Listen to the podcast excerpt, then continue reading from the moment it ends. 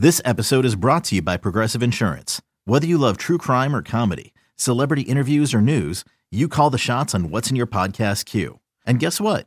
Now you can call them on your auto insurance too with the Name Your Price tool from Progressive. It works just the way it sounds. You tell Progressive how much you want to pay for car insurance, and they'll show you coverage options that fit your budget. Get your quote today at progressive.com to join the over 28 million drivers who trust Progressive. Progressive Casualty Insurance Company and Affiliates. Price and coverage match limited by state law. You could spend the weekend doing the same old whatever, or you could conquer the weekend in the all-new Hyundai Santa Fe. Visit HyundaiUSA.com for more details. Hyundai, there's joy in every journey.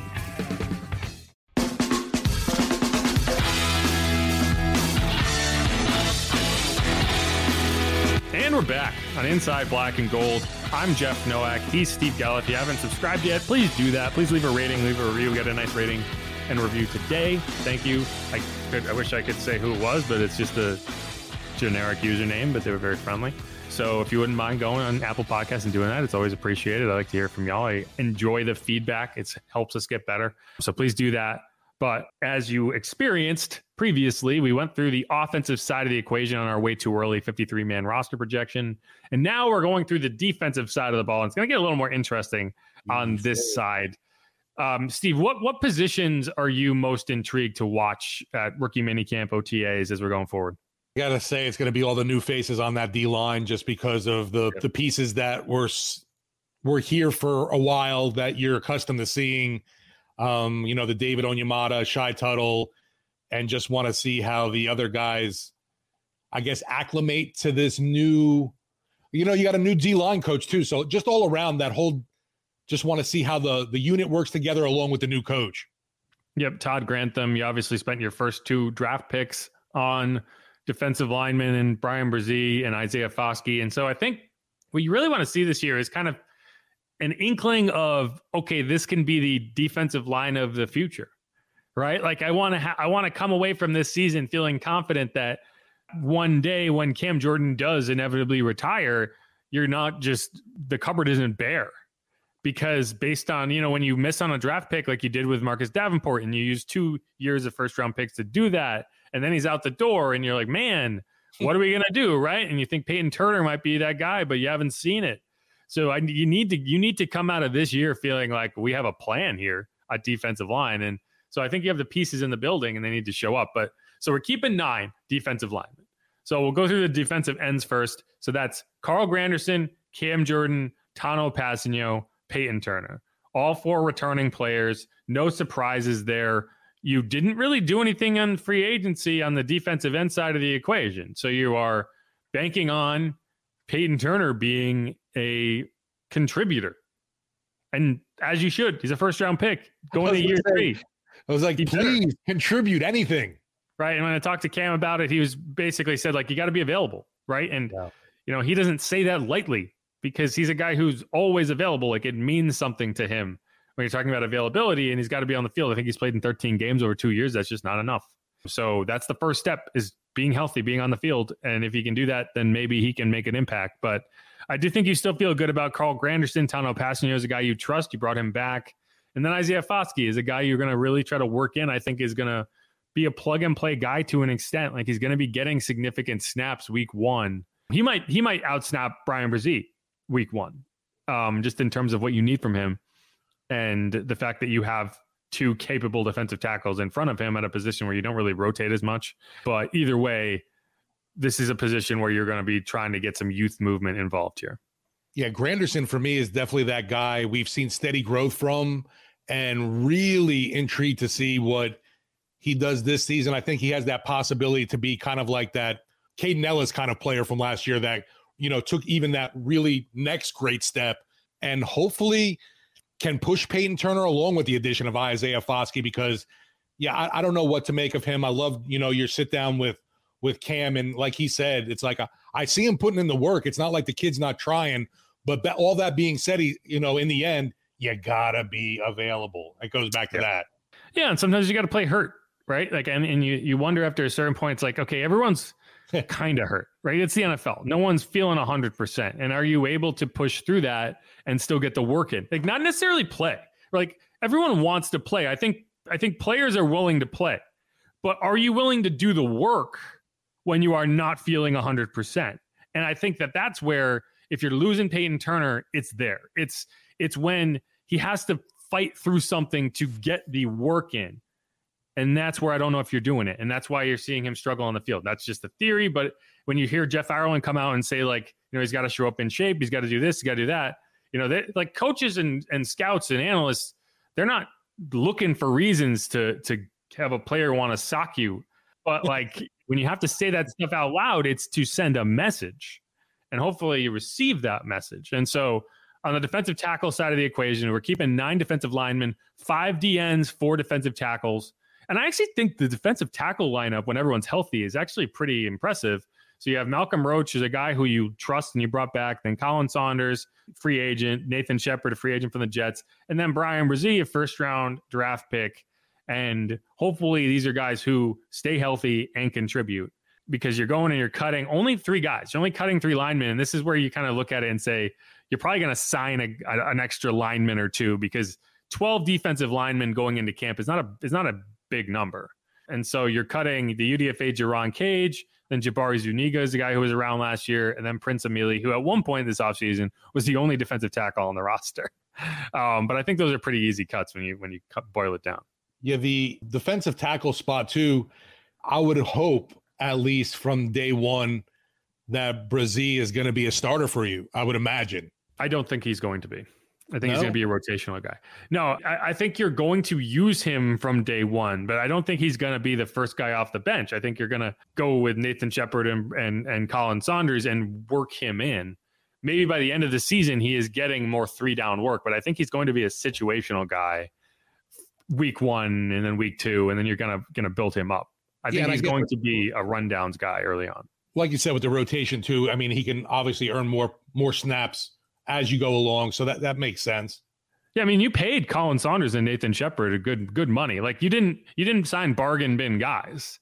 Now these both guys are on three year deals. You know, they're making I think seven to nine million per season. Like these are guys you expect to contribute. So you know, like I, I mean, I don't I don't think that you're gonna be like, man, Brian Bresee's never on the field. I just don't think you're going to s- s- just pencil him in as your number one guy on the depth chart, regardless of what happens in camp. Okay, let's move on. That was the defensive line. It's obviously the biggest position, so we talk about the most. Linebackers. Now, this is the position where I get a little wild here. Okay. So, linebackers. I am keeping Zach Baun, who I think this is the year, got to do something. The hmm. you know you got to be that Sam linebacker because there there is a need for one, and you got to be able to do it.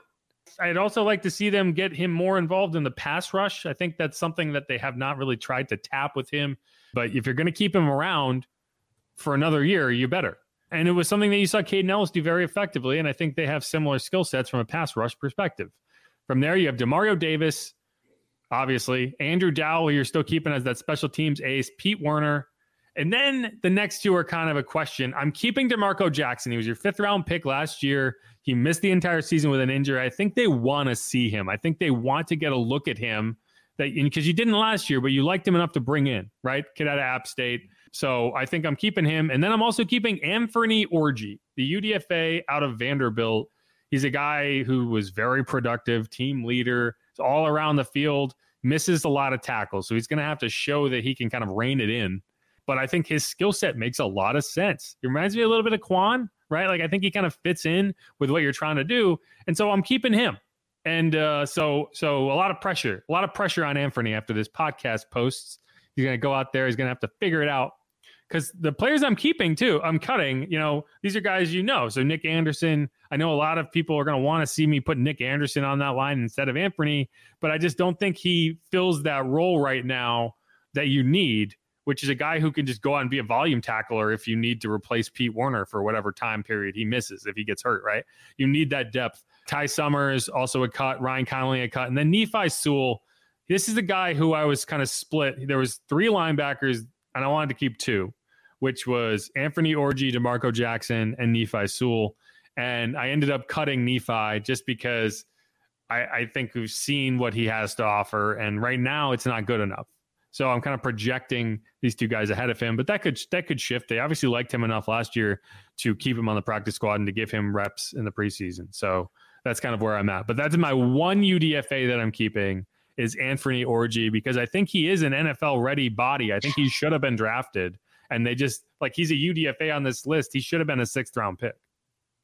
Yeah, I'm curious with Zach Baun. At least for me, he's a guy that's been a contributor obviously on special teams. That was something on special teams. Like that's something that, that, a lot of people don't appreciate about Zach Baun. And he's been good on, but not just like he's been a key contributor on special teams. That's what saves him on this roster. And that yeah, that's been big to me. Uh, unlike a guy like a Peyton Turner who's been a healthy scratch, not even contributing at all, kind of thing. When you look at yeah, that you know, one block. Yes, yes, exactly. Um, but yeah, um, so I'm, I'm a guy you're rooting for, but yeah, really haven't seen much. And I think it's kind of a little bit of the Saints' fault, obviously, because when he was drafted, it was kind of switched into a whole different role than what he really played in college. So one thing that we uh, heard from Mickey this year was about like the 9-0 prospects, right? Like if they are very good, but they're not a scheme fit, they'll put a 9-0 at the end. So if they're a third round grade, but they're 3-9-0, you're not going to take them in the third round. You might take them in the fifth round if they drop there because you like them that much. And I think that's probably what happened with Zach Baun. Is maybe he was a second round grade, but he was a 2-9-0 and they got into the third round and they were like, maybe we can make this work. He is a very good football player. He doesn't fit our scheme, but we're going to try it out. Just hasn't happened. Just has not worked. And I think that you have to adjust a little bit to do to to play to his strengths, right? And you just haven't really done that. And I don't know. It's it's tough. Like I could see him going somewhere and being a three four outside linebacker and and having success. It's just not going to be on the Saints unless they unless they adjust to accommodate it. So yeah. Yeah, and as you mentioned with Nick Anderson, obviously all the you know local fans rooting for the Tulane guy, uh, undersized linebacker we know, and I, I, think there is a spot for him on the practice squad. But to make the 53, he'd have to be doing something obviously outstanding. This is just a highlight reel of Anthony Orji. He's, he wears he wore zero in college. He just gets upfield. He's always around the ball. And I think you're going to see this in camp and it's going to flash in camp. And you're going to see a guy who's just constantly around the ball, making plays, getting upfield, harassing running backs and and snap slapping at the ball and making plays.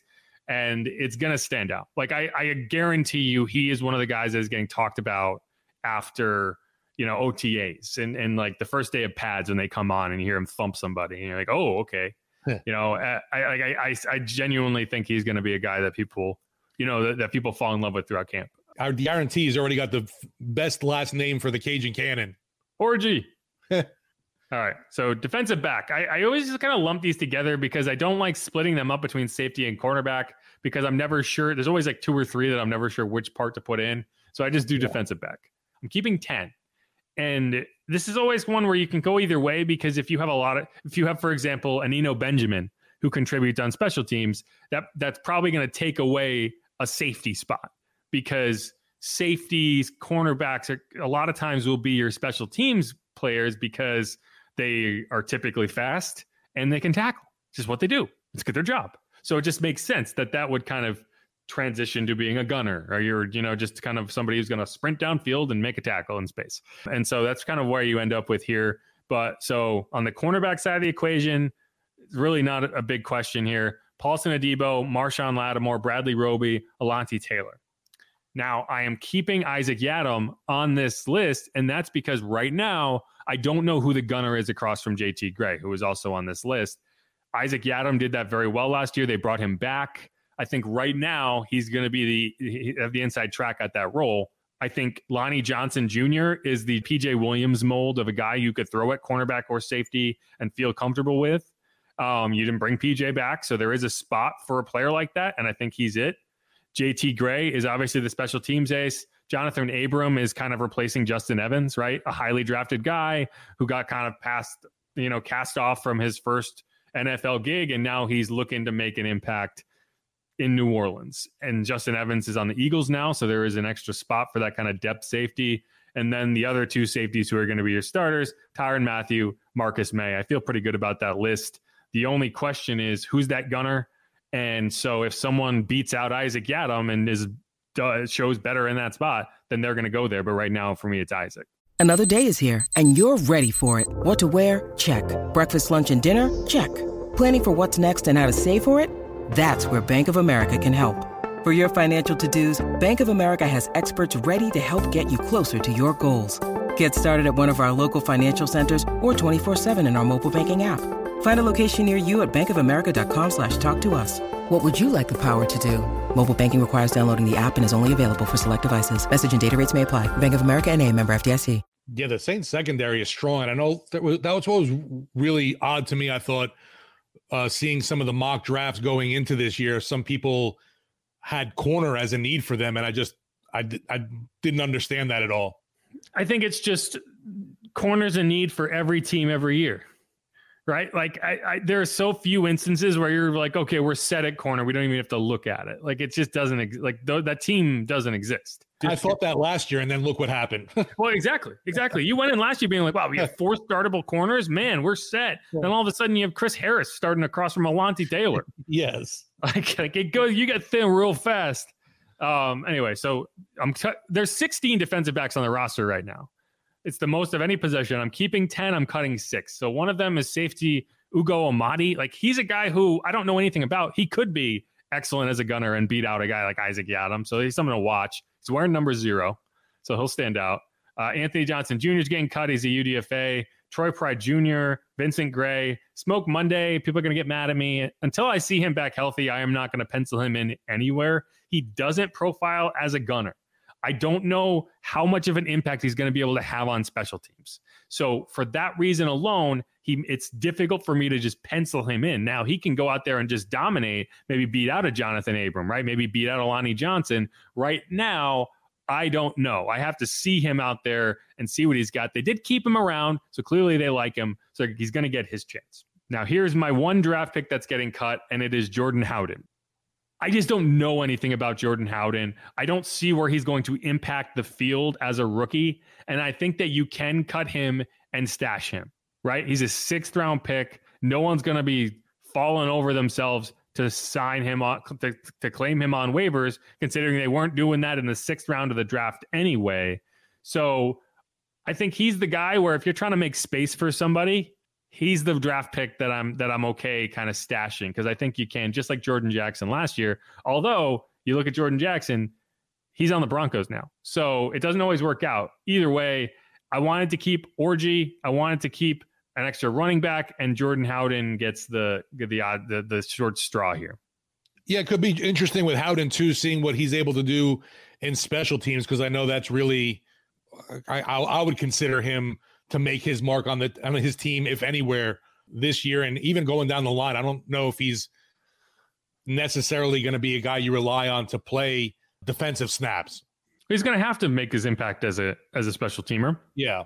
Maybe he is that gunner, right? Like you need somebody. You need someone who can be a gunner. You need someone who can be a jammer. You need someone who can contribute. And right now, I just don't know. Like I haven't seen him play. I haven't. I'm gonna. I'm not gonna pretend I've watched a ton of Minnesota football. Definitely haven't watched Minnesota special team snaps. He looks good. He looks like a good athlete. I just don't know if there's going to be a spot for him this year. Hence why he ends up on the practice squad. But I'm okay with that, right? Like I, I don't have an issue with putting this guy on the practice squad because again, he's a sixth round pick. You know, if, if someone comes and tries to sneak him off waivers, great. I'd rather if I had to pick between the two sixth rounders in terms of a guy that I think I would be worried about getting stashed off my practice squad and a guy I wouldn't be, it would be A.T. Perry that I'm more worried about. So if I have to pick one of those guys to stash him, I'm picking Jordan Howden. You mentioned not knowing anything about Ugo Amadi. I'm going to throw in uh, what's his name, uh, Troy Pride Jr. in that one too. I know nothing about that guy. He's been on the roster. He's just not a not an impact. Vincent Gray too, which yeah, I do, I do appreciate.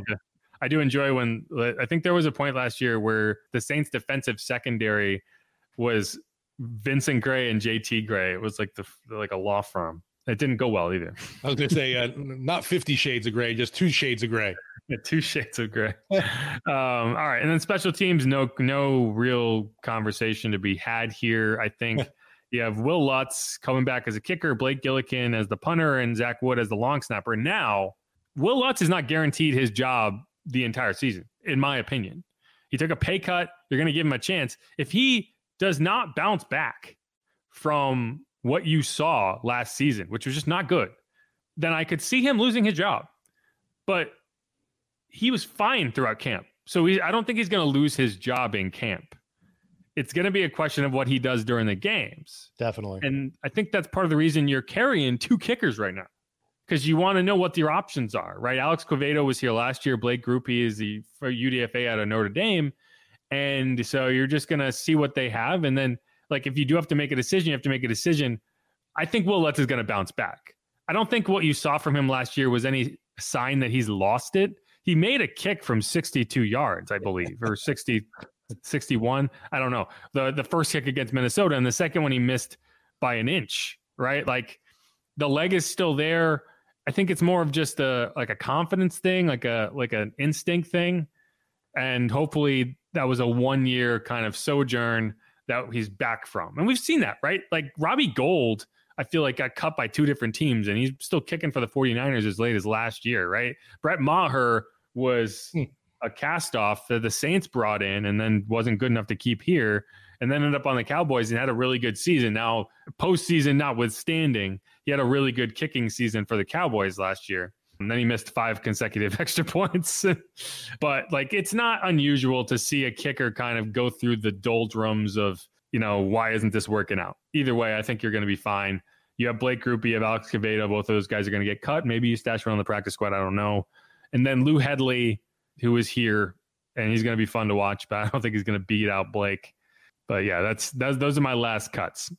Kind of well, completely off topic. It's going to be curious to see at least what's going to happen with that punter that the Bills drafted has been cleared of you know the charges now, and now, I mean, obviously, if he was worthy enough to be a six round draft pick, you would figure that somebody's going to be interested in his services. Obviously, the Saints I think are very happy with Blake Gillikin, but just curious what happens with Matt Ari, Ari, Ariaza. Ariza, yeah, Ariza. Matt Ariza, the the punt god, uh, as right, right. called, I believe. Um, yeah, I mean, I assume he's going to get signed by somebody, right? Like, it's really unfortunate. Obviously, you have your name just really tarnished and destroyed. I'm happy the young man got his his name cleared, kind of thing. And now, yeah, he wasn't even there, right? right? Like a lot of times, you'll you'll see these cases where somebody recants, like Greg Hardy, right? Like Greg Hardy didn't go to prison because the person who was pressing charges against him did not show up to court, right? Like that is not the same as being exonerated. Whereas the like evidence showed that Matt Ariza wasn't even at the house that he had allegedly raped somebody. He wasn't right. even there. And that's a very different situation, obviously, than than the one I just described. So like like and teams did not touch Greg Hardy. Teams have, did not sign Ray Rice. Like they just never ended up on a roster again. I don't think that's what's going to happen for Matt because it wouldn't it wouldn't be fair. And I and I, I, don't know about his character or anything beyond that. But if that's the reason he got cut from the Bills, then I imagine he'll end up back on a roster.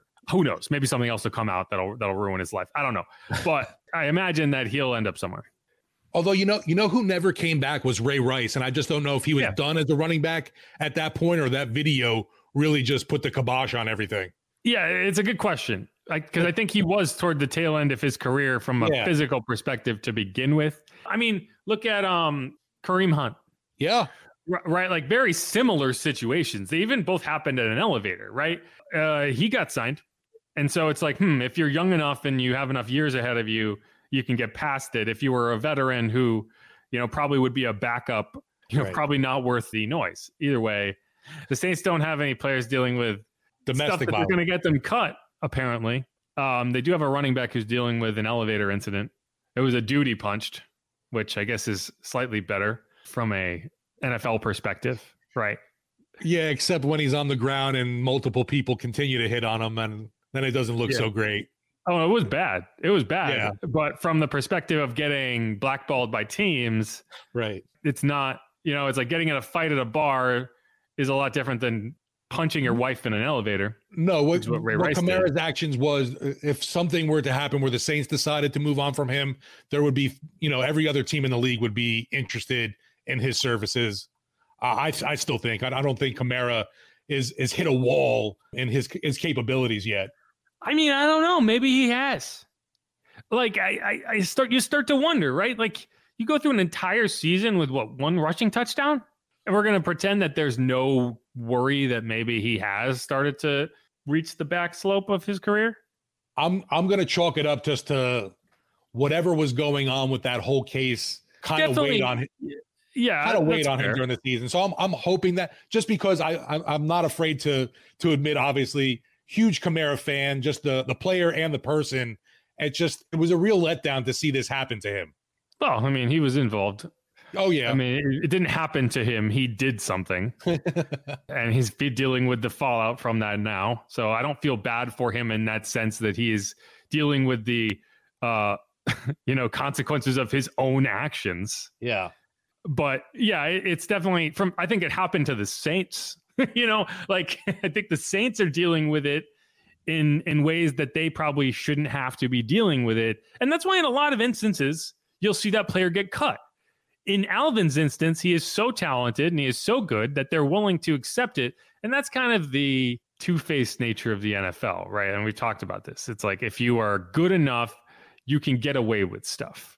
Now, I'm not saying Alvin should have been cut, but if he was a fringe of the roster player, he would have been cut. And that's kind of the rub. Right. Like if he was Eno Benjamin, you would have said, see ya.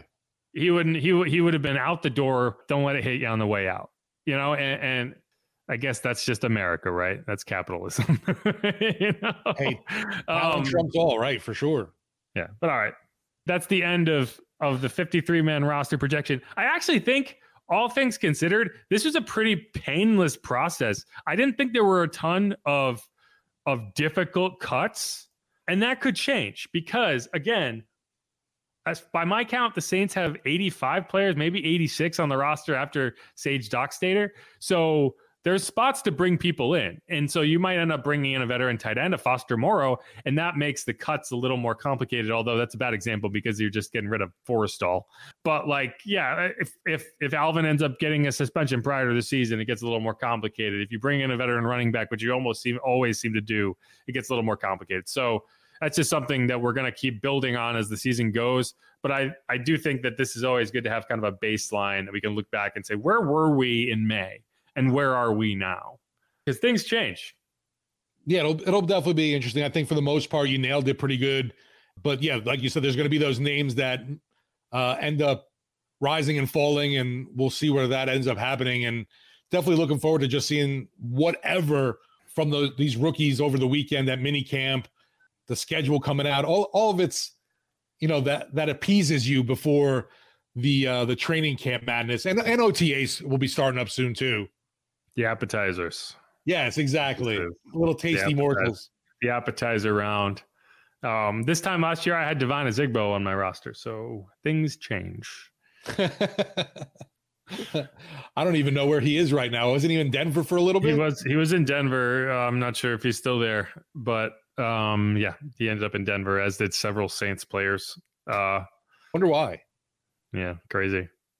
But all right, that's it. That's going to wrap up this episode. Hope y'all enjoyed it. Hope that all made sense. Um, we're going to be back hopefully on Friday afternoon. I'm going to try to do a live chat. I don't know what Steve's schedule is. We'll have to hash that out. We'll see who's available. Either way, we'll do a live chat to go through the predictions, which will be out of week by week for the 2023 schedule. I almost said 2017. I don't know why but that was like the number that came to my head, and then I changed it mid mid sentence. That's why I paused. That's all right. I'm still saying Brett Favre's playing for the Jets, so I think it was because I was I was split between saying 2023 and 17 game schedule. Uh, anyway, I can so give you my we'll prediction now: 17 and 0. 17 and 0. Yeah. Why, why even have the episode? Just say win, win, win, win, win, win, win, win, win, win, win, win. That's 17 don't count. All right. This is Inside Black and Gold. Thanks everyone who listened. Thanks Steve for putting up with my long form make believe roster. What else are we going to talk about? Right. Howdy doody. All right, y'all. Be easy. Peace. The Thunder's rolling in over here now.